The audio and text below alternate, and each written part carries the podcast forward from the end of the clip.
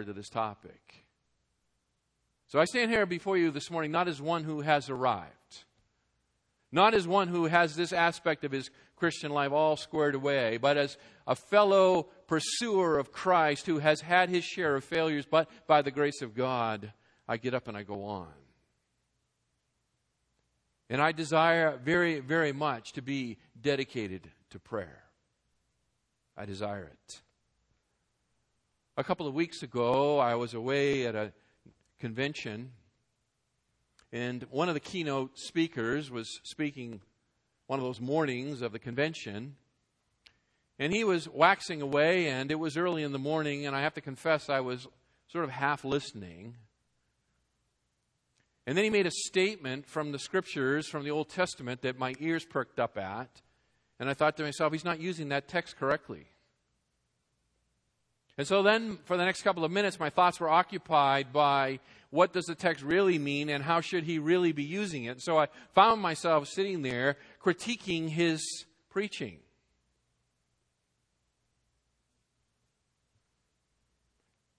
And then he went on to say something that completely reoriented my thinking.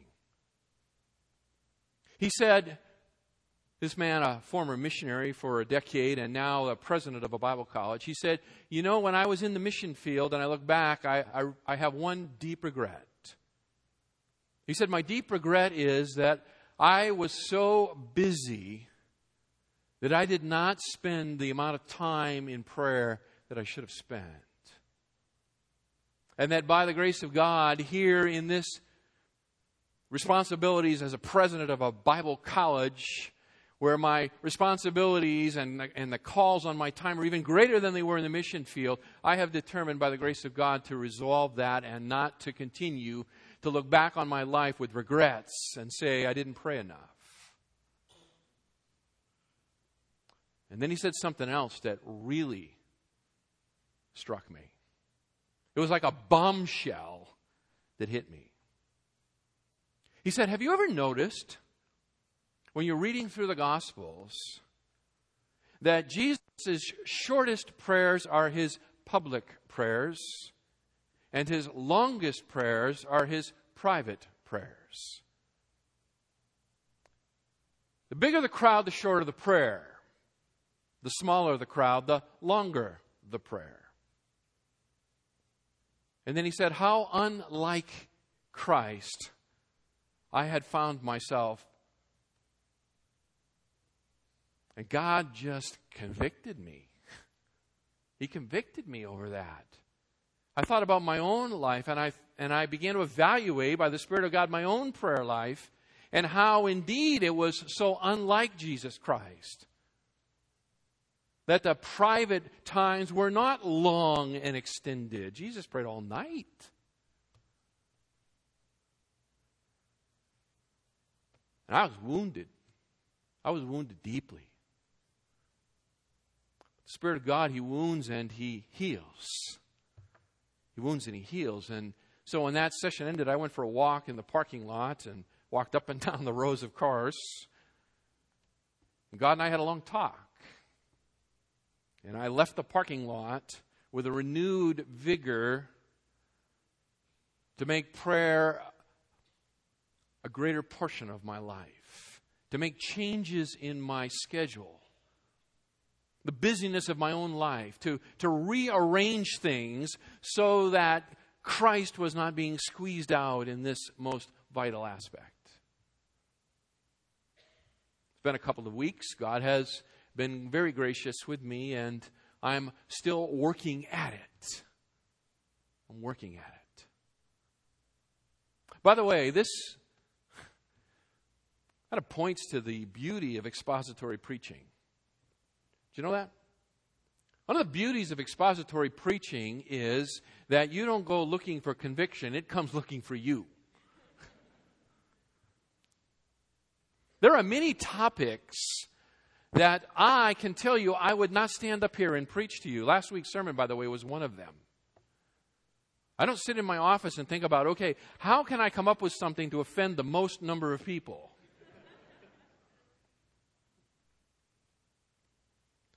We're committed to an exposition of the book of Romans, right?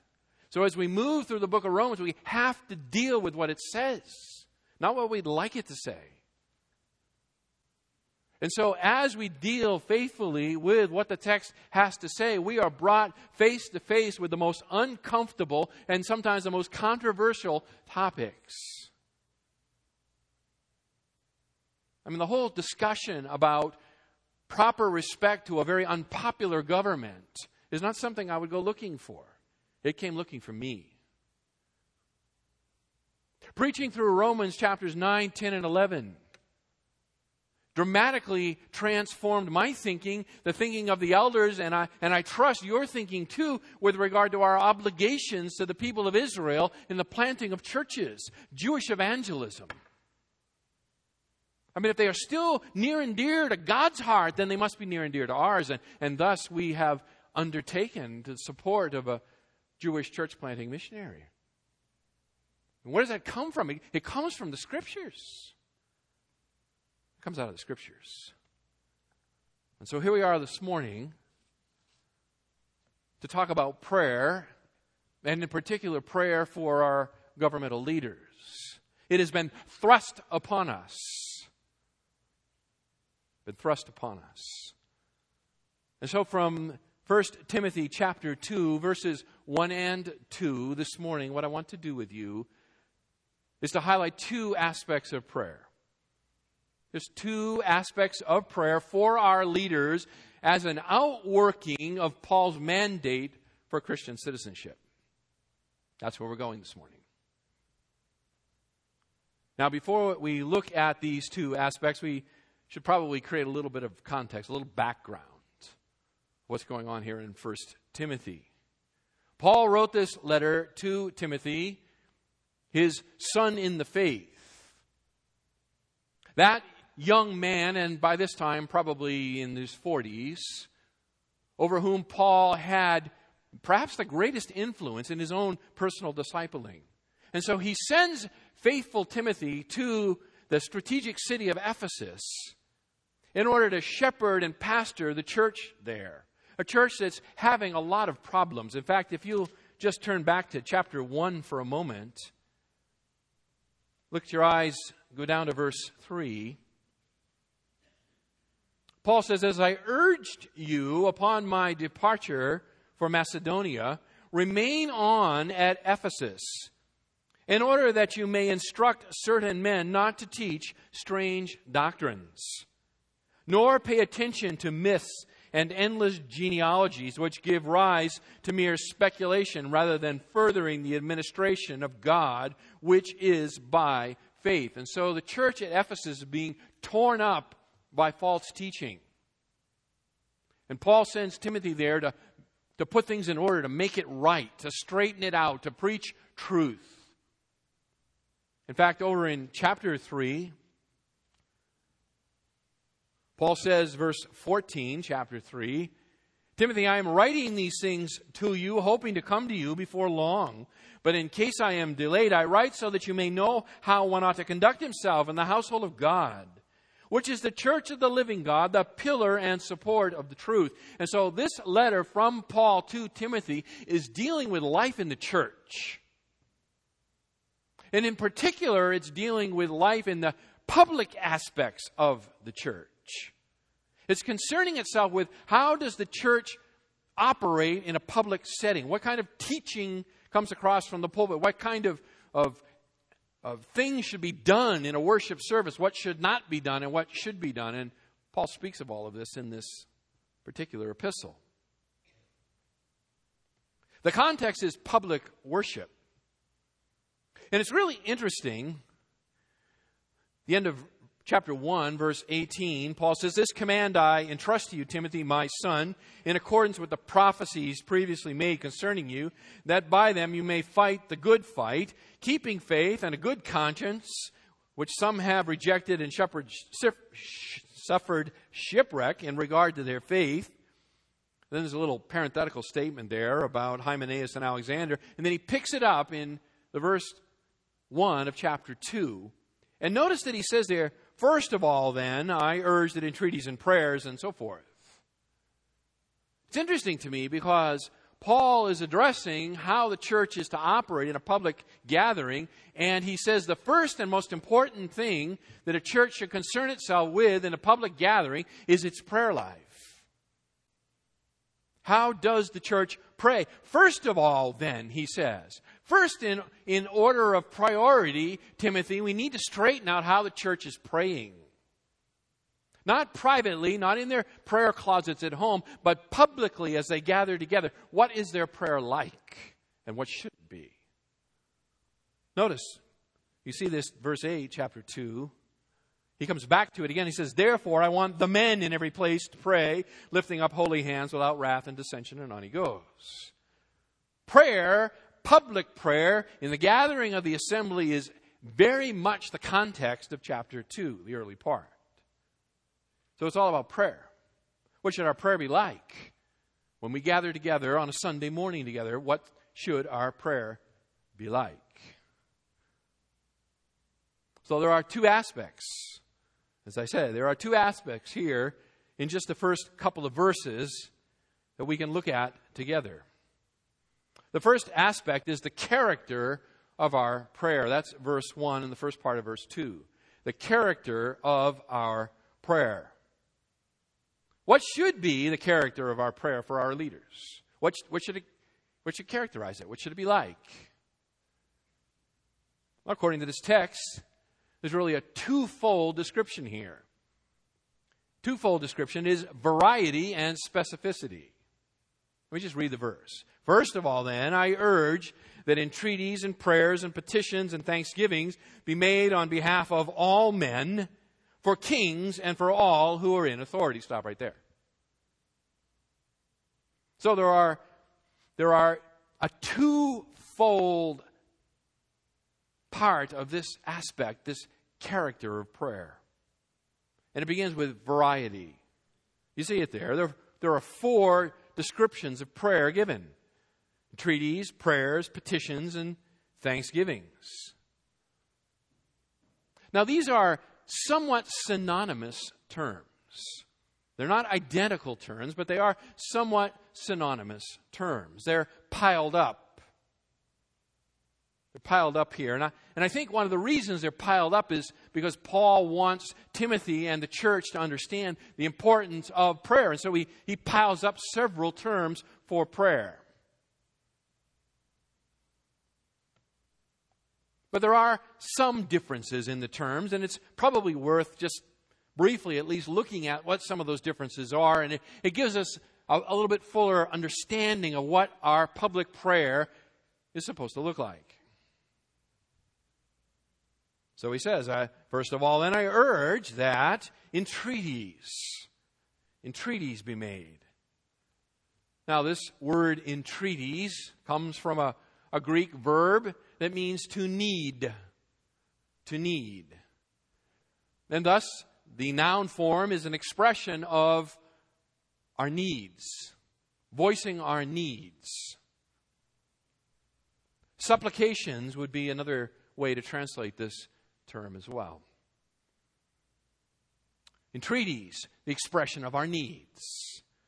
Next, Paul says, I urge that entreaties and prayers, here a very general term for prayers, always spoken to God, could be private, could be public, just a very generic term to scoop up the concept of prayer. So, entreaties and prayers. And petitions, he says. Petitions, an interesting word used only twice here in the New Testament, and, and it suggests the idea of prayer as a conversation. A conversation perhaps pointing to public prayer not as some written out formality to be read, but more as a free flowing conversation between the people of God and their Savior in a public setting. So, a conversation. The idea is that we come boldly into the presence of God. We have an audience with God, and we speak with God conversationally entreaties, prayers, petitions. And finally, notice the word thanksgivings. This one is different than the other three. The other three are more grouped together. This one stands out a little bit thanksgivings. The giving of thanks is an integral part of prayer. It's an integral part of prayer. No matter what circumstances we find ourselves in, we always are receiving better than we deserve. Do you understand that? No matter the circumstances that we find ourselves in, we always are receiving better than we deserve, and thus there is always a basis for us to offer thanksgiving. We deserve what? Speak to me. We deserve what? We deserve hell. We deserve hell. And so anything short of that is the abundant mercy and grace of God poured out on us. So, regardless of our circumstances, there is always a place to thank God. There is always something to thank God for. It's interesting just reflecting on this term for thanksgiving here. One commentator writes that his observation thanksgiving, quoting him, will be the only form of prayer to, posi- uh, to persist even in heaven. Interesting thought. All other forms of prayer pass away when we pass into the presence of God, except thanksgiving. And we will be consumed for eternity in thanksgiving. Because we will for eternity remain sinners saved by grace. Sinners saved by grace. There will always be something to thank God for throughout eternity.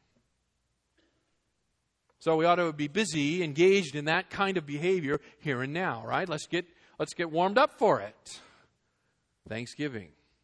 Paul says, by the way, over in Philippians chapter 4, verses 6 and 7, he says, Be anxious for nothing, but in everything by prayer and supplication. With thanksgiving, let your requests be made known to God. And the peace of God, which surpasses all comprehension, shall guard your hearts and your minds in Christ Jesus. Notice he says in everything by prayer, supplication, and thanksgiving.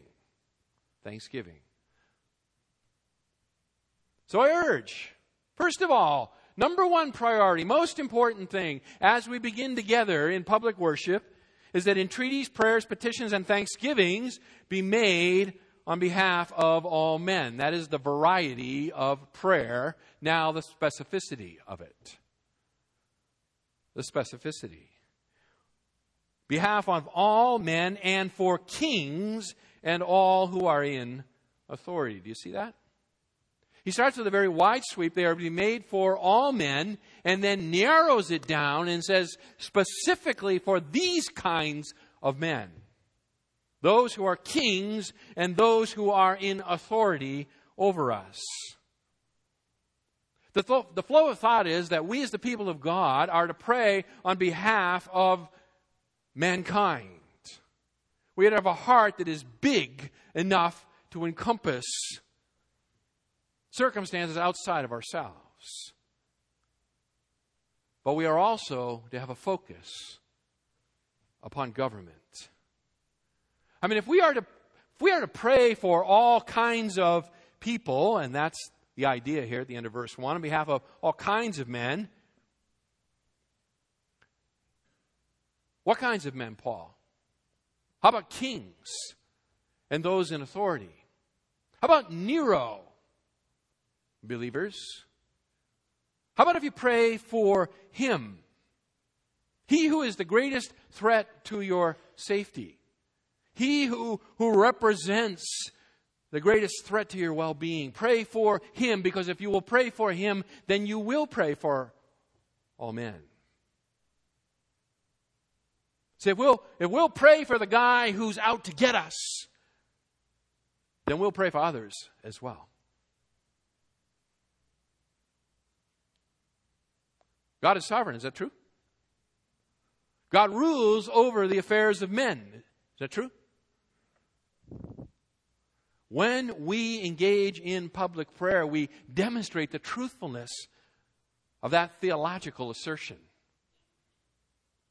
When we engage together in prayer and, and do so for all men, and, and in particular those who are in leadership over us, we are saying that we believe God can and will do something.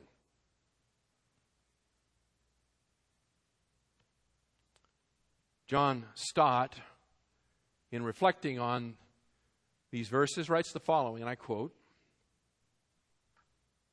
Some years ago, I attended public worship in a certain church. The pastor was absent on holiday, and a lay elder led the pastoral prayer. He prayed that the pastor might enjoy a good vacation, which was fine, and that two lady members of the congregation might be healed, which was also fine. We should pray for the sick. But that was all. The intercession can hardly have lasted 30 seconds. Stott writes, I came away saddened sensing that this church worshiped a little village god of their own devising. There was no recognition of the needs of the world and no attempt to embrace the world in prayer. Wow, what an indictment. Do we really believe that God can do something about stuff over there? I mean, we know that he, He's at work in our lives. Isn't that true? I think you all have, can give personal testimony of the grace of God in your life and things that He's been doing. But do you think God can really do stuff on the other side of the world? Do you really think that He can save people in the 1040 window? Korea, North Korea, can He save people there? How about China? How about Japan? How about India? How about Afghanistan, Iraq? You name them. Can God really do something over there? Or is he just an American God? What about over there in Washington, D.C.? Can he do anything over there?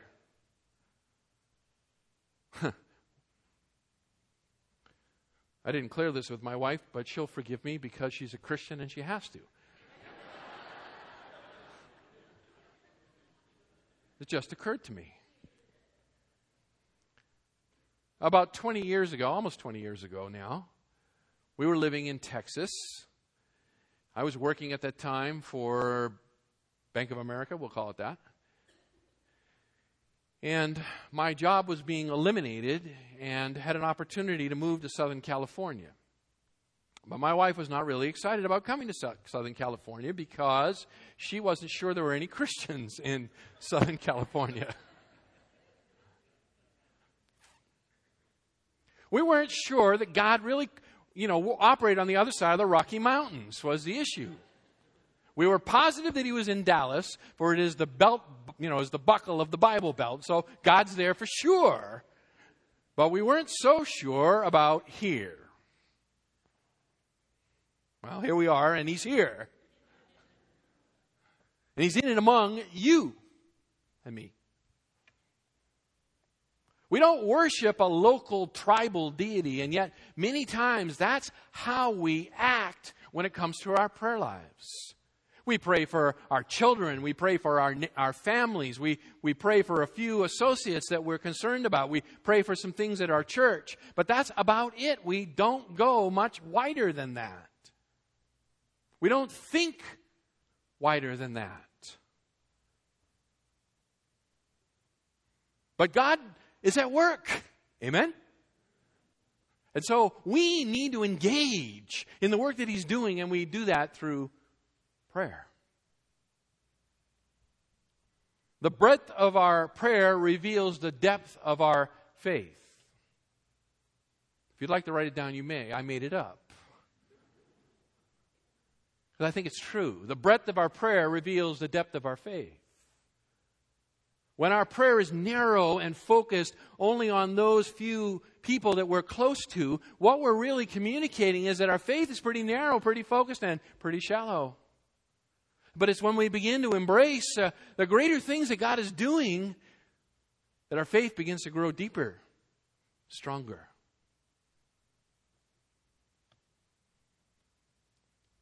There's variety, Paul says, verse 1, to our prayer. There is a specificity to it as well. It is for all men, but it is specifically for kings and those who are in authority.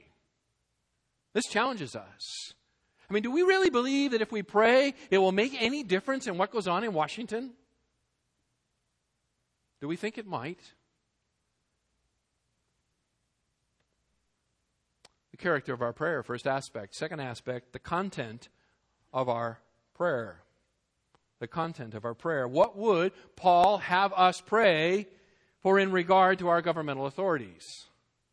What is it that he would have us pray in regard to our governmental authorities? Well, there are really two. Two significant prayer items that he gives to us here. The first is for civil peace. It's the second half of verse 2. And then from a general context, conversion. Conversion. So let's look first at civil peace here, the second half of verse 2. Pray on behalf of all men, literally on behalf of kings and all who are in authority. Here it is now. In order that we may lead a tranquil and quiet life in all godliness and dignity. Purpose clause, by the way, here. Do you see it? In order that. Take a look at that. That's a purpose clause. Why are we to pray for kings and, and those who are in authority? So that, in order that, purpose clause results in us leading a tranquil and quiet life in all godliness and dignity. We are to pray for them so that we might experience civil peace. It's as simple as that. So that we might experience civil peace. We are to pray for our leaders. We are to pray for them that they would have wisdom, that they would have knowledge, that they would have character, that they would have integrity, that they would make decisions based on wisdom, that they would make decisions that, that promote peace. That our nation would not be characterized by anarchy and violence and injustice and economic hardships. We're to pray for all of these kinds of topics. We're to pray that our leaders would, would rule in such a way that the nation would benefit from their rulership. That we as believers would be able to meet together peacefully without fear of harassment or threat. This is what we are to pray. No persecution. We are to pray. We are to pray these blessings. We are to ask God for them, and we are to thank God when we receive them. To apply what Paul says in verse 1. Ask God entreat God, petition God, and thank God. Thank Him, by the way, that you live where you live. Thank Him that you woke up this morning in the United States of America and you didn't worry about coming here to gather together. There was no threat on your life at all. Thank Him. For there are many brothers and sisters in Christ who do not experience that blessing. Beloved, we've learned the basic benefit of good government is peace. Isn't that right? It is peace. It is the, it is the absence of war, and it is the absence of internal strife. This is what government has been given by God to do. So we need to pray for them that they do their job well. And by the way, let me just say this. Let's not give in to this foolish and shallow notion that what we really need around here is a little bit of persecution. That'll really make the gospel go. That's an idiotic statement spoken by one who has absolutely no understanding of what persecution is all about. So let's not say that, okay? God in His sovereignty allows persecution in certain places, and it is in His providential rule, and we don't understand the hows and whys of it. But we are to pray for peace. Look at the text again. That we may live a tranquil, tranquil and quiet life in all godliness and dignity. We are to pray for peace. If God chooses to give persecution, He will give grace to endure it. But we are to pray for peace, and we are to pray for peace because it is an environment and context of peace in which the gospel runs. It goes. Simple review of the book of Acts reveals that. It is the Roman government in the book of Acts that provides the ability for the gospel to run from one end of the empire to the other. It is the Pax Romana, it is the Roman peace. By the way, it's interesting.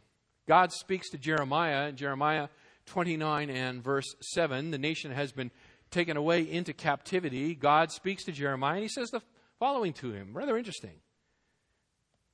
He says to Jeremiah to speak to the people of Israel in captivity, he says, Captives, seek the welfare of the city where I have sent you into exile, and pray to the Lord on its behalf, for in its welfare you will have welfare. You have been captured, captured by the Babylonians. You have been taken away into bondage. Pray for your captors that things go well in that society because as they go well in that society, it will go well for you. That's the idea. We're to pay, pray for peace and prosperity in the land.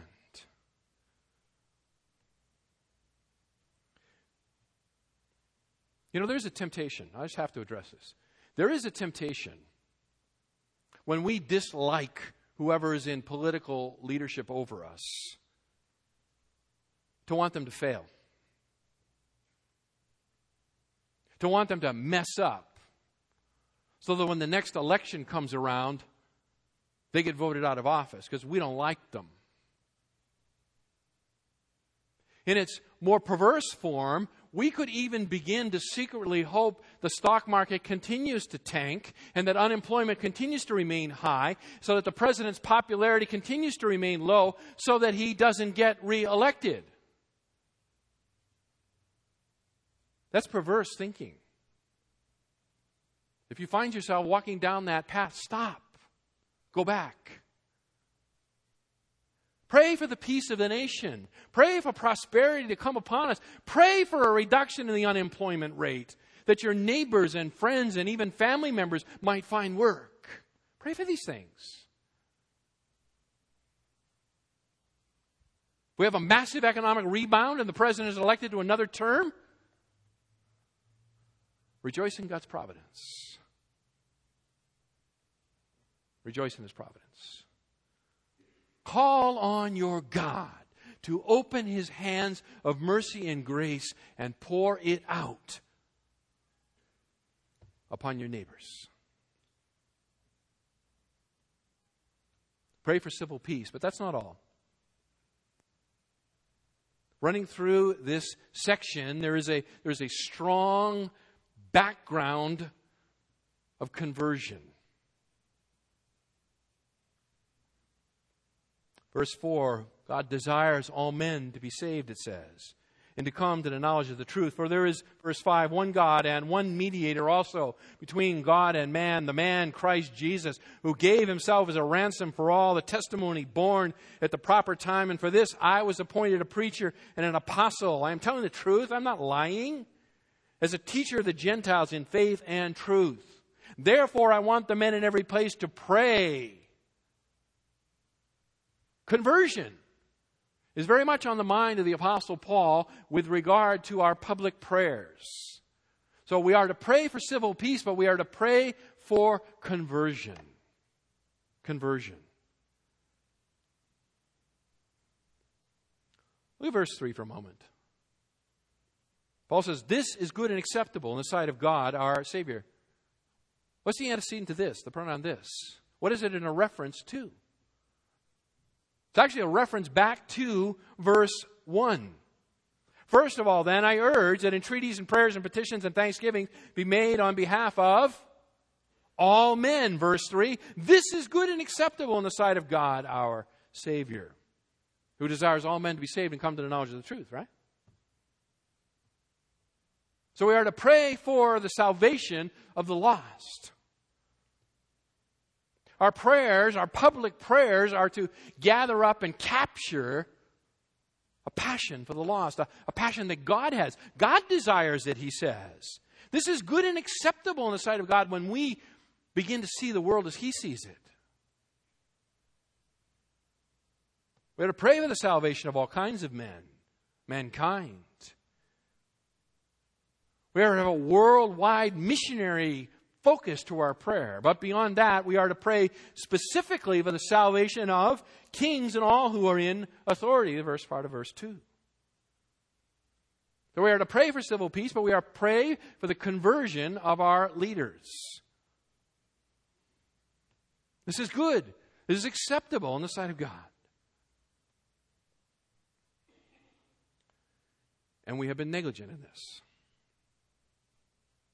We have been negligent in this, and I take responsibility for that. And I ask your forgiveness. For as I have failed, we have failed. We have not made it a regular part of our public prayer together to pray for the conversion of the lost. And in particular, we have not prayed for the conversion of those in governmental authority over us. We have ignored them. And so, as we close our time together this morning, I think the best way to apply this sermon is to pray. Is to pray. And so I'm going to ask you to close your eyes and to bow your heads and to fight the heat and the fatigue that would cause you to zone out. And let me lead us in a time of public prayer on behalf of our president. I will pray according to the acronym ACTS, A C T S. Let's pray. Oh God, oh God our Father, we do begin by proclaiming our adoration for you. For the gospel of grace that you have poured forth and of which we are recipients. Oh, you are the sovereign one, O God, creator of heaven and earth. You alone are the one worthy to be worshiped. And someday all of creation will indeed do just that. Our Father, for reasons known only to you and the mystery of your providence, this race has been plunged into ruin. When Adam took that forbidden fruit, he died and we died with him.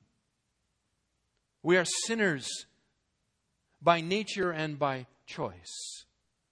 Rebellion against our sovereign Lord and worthy of eternal condemnation. But, O oh Lord, you left us not in this condition. You sent forth your own Son. You sent a Savior into the world that he might redeem us. And indeed, we have been redeemed. Oh, praise your name, Lord God, our Savior. And we confess our Father.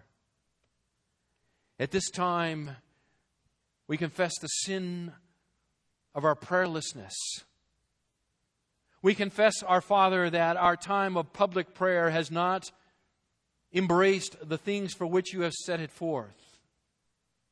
That we have been narrow and we have been parochial and we have even, to a degree, been partisan in our prayer. We have not embraced your saving purposes for this world. Our vision has been too small, our hearts too hard, our faith too shallow. Oh Lord, we confess that we love not enough. We ask your help. We ask your forgiveness. We ask, O oh Lord, that you would cleanse us and enable us to change our direction. O oh Lord, we thank you that we live here in the United States of America at this time and in this place. We thank you, our Father, for the many privileges that we enjoy, for the attendant freedoms that are ours. Oh Lord, you have blessed us with an abundance of material wealth. You have embraced, uh, blessed us with the ability to speak freely in public. You have blessed us with the ability to proclaim the saving gospel of the Lord Jesus Christ without fear of authorities. O oh Lord, you have blessed us with a treasure beyond measure in the Lord Jesus Christ. And now, our Father, we do come before you on behalf of our President, Barack Obama. O Lord, we ask on behalf of this man that you would grant him wisdom in the decisions that face him, the pressures that are upon him. Oh Lord, the issues being discussed and decided upon, even now, will affect generations to come. Oh, Father, as the leaders of this nation, the Congress and president and beyond, wrestle with issues of health care and, and how to pay for it, and immigration and, and what to do about it. The war with radical Islam that enters its second decade and grinds on and on. Oh Lord, give wisdom. That they would make decisions that would be right and true and just. Give stamina, our Father, to endure the long work days, to think clearly, to handle the weight of responsibility. Oh Lord, we watch our presidents enter office spry in their steps, and we watch them leave, and their hair is turned white, and their face is drawn, and the pressures they have felt have sapped the life from them. Oh Lord, strengthen them. Protect them, O Lord. Our Father, protect this man from those who have murder in their hearts, those who would seek to kill him for some perverse and distorted political purpose. Oh God, protect him and his family. Protect them as well from ungodly advice. Oh Lord, those who seek his ear, those who, who seek favor from him, who would try to pervert government for their own benefit, oh Lord, help him to be discerning. Let not the advisers lead him in a path of unrighteousness, O Lord. Surround him with men and women who will speak not what he wants to hear, but what he must hear. Grant him humility, O Lord. Grant him to understand that power corrupts, that there is a corrosive effect, that he is in office only by an expression of your providential will, and he could be removed just as easily. Oh Lord, let him not think of himself as sovereign, let him understand that you are sovereign. Help him, O oh Lord, not to think more highly of himself. Oh, Father, he is surrounded by people who will inflate his ego, who will puff up his pride, who will tell him things that aren't true, that they might gain his favor for their own means. Oh, Lord, I pray for President Obama and his relationship to his wife. Oh, Father, help him to be a loving husband. Help him to serve her, to care for her, to be tender with her. His children, two girls, oh Lord, to be raised with life in a goldfish bowl. Every, every step you take, every move you make, everything you say scrutinized and turned against you by your enemies. Oh Lord, guard his family. Guard his relationship with his wife and children. The Lord, we, we pray for his salvation. We ask, O oh God, that you would save his soul. Our Father, strengthen our faith in this matter. For flickers of doubt go through our minds. We think perhaps he is beyond the grace of God. O oh Lord, forgive us for you have saved us. And there is none more unworthy of salvation, our Father, than us. O Lord, your arm is not short, your hand is not weak. May you open his eyes to the truth. His wife, his children as well. Give boldness, O Lord, to to those who know the gospel of Jesus Christ, who are in his orbit, those whom he meets, perhaps workers in the White House, perhaps members of his administration. Oh Lord, grant them boldness. Grant them to be loving and gracious and kind. To seize the opportunity to preach the gospel and to live it. Their lives would back up their testimonies. Oh Lord God, do something mighty, we pray. In the name of Jesus Christ, who is King of kings and Lord of lords, the one mediator between God and man, who gave himself as a ransom for all. Amen.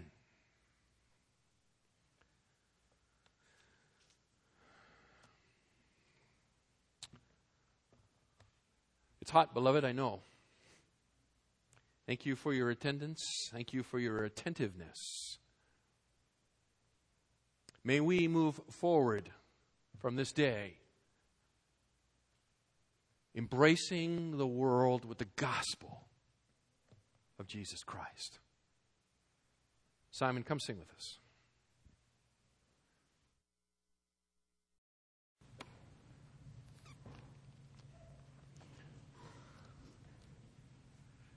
Open your Bibles up to 1 Timothy chapter 2.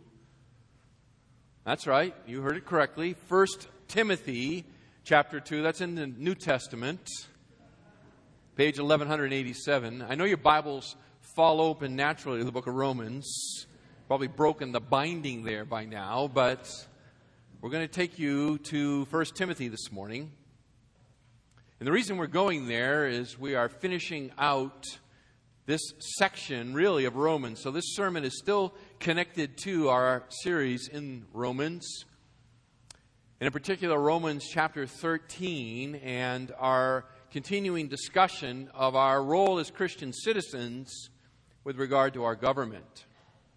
We have been looking at the first seven verses of Romans chapter 13 for a couple of months now, and we have noted there that we are, as followers of the Lord Jesus Christ, transformed in our thinking and hearts by the Spirit of God to live in submission to the governing authorities that God has put over us. We have also learned there that we are under obligation to pay our taxes because it is right and good that we do so, for it is the means by which the governments that God has established are funded, and therefore it is an act of faith to pay one's taxes. Last week, we were challenged really with a third component of what it means to submit to the governing authorities, and that is that we were to esteem our leaders. We are to honor them, we are to respect them, we are to speak respectfully about them and to them. And this morning we come back and we close out this whole section with regard to our relationship to governing authorities with a final command, and that is that we are to pray for our leaders. We are to pray for our leaders. You know, prayer is the most talked about and the least practiced discipline of the Christian life. You realize that, don't you? I'm sure there's not a person in this room who wouldn't answer the question this way if I said, Are you satisfied with your prayer life? Do you pray enough? We would all answer, How? No. We don't. We know prayer is important. We acknowledge it to be important, and yet we don't practice it at the level commensurate with our speech. We don't. You know, how we pray reveals a lot about what we believe about God. Do you know that? How we pray reveals a lot about what we believe about God. That is, the presence of biblical prayer demonstrates that we believe God is sovereign and can and is willing to do something about the circumstances of life. An absence of prayer says that God doesn't really care or he can't do anything anyway, or I've got it handled and I don't need him. So our participation in prayer really reveals our theology. Foothill Bible Church seeks, by the grace of God, to pursue and build this ministry on five core values. Do you know what they are? If you look at the bottom of your worship bulletin, they are written there. They are written there, by the way, every week. They are written there every week. By God's grace, we are to be devoted to the Lord Jesus Christ. We are determined to obey the Bible. We are dedicated to prayer. We are daring to minister by faith, and we are developing disciples to reach the nations. This is what we are about. This is what drives us. And yet, as we begin this study together this morning, a study of prayer, I need to begin by just telling you that this is the most difficult area of my life. Persistence in prayer is the most difficult aspect of my Christian life, and it is the place where I have the greatest failures. This is the place I fall down the most. And I'm not alone, am I? I think you can identify with me this morning. And so, as I preach to you this morning, understand that I am preaching to myself, and I have been preaching to myself for the last few weeks with regard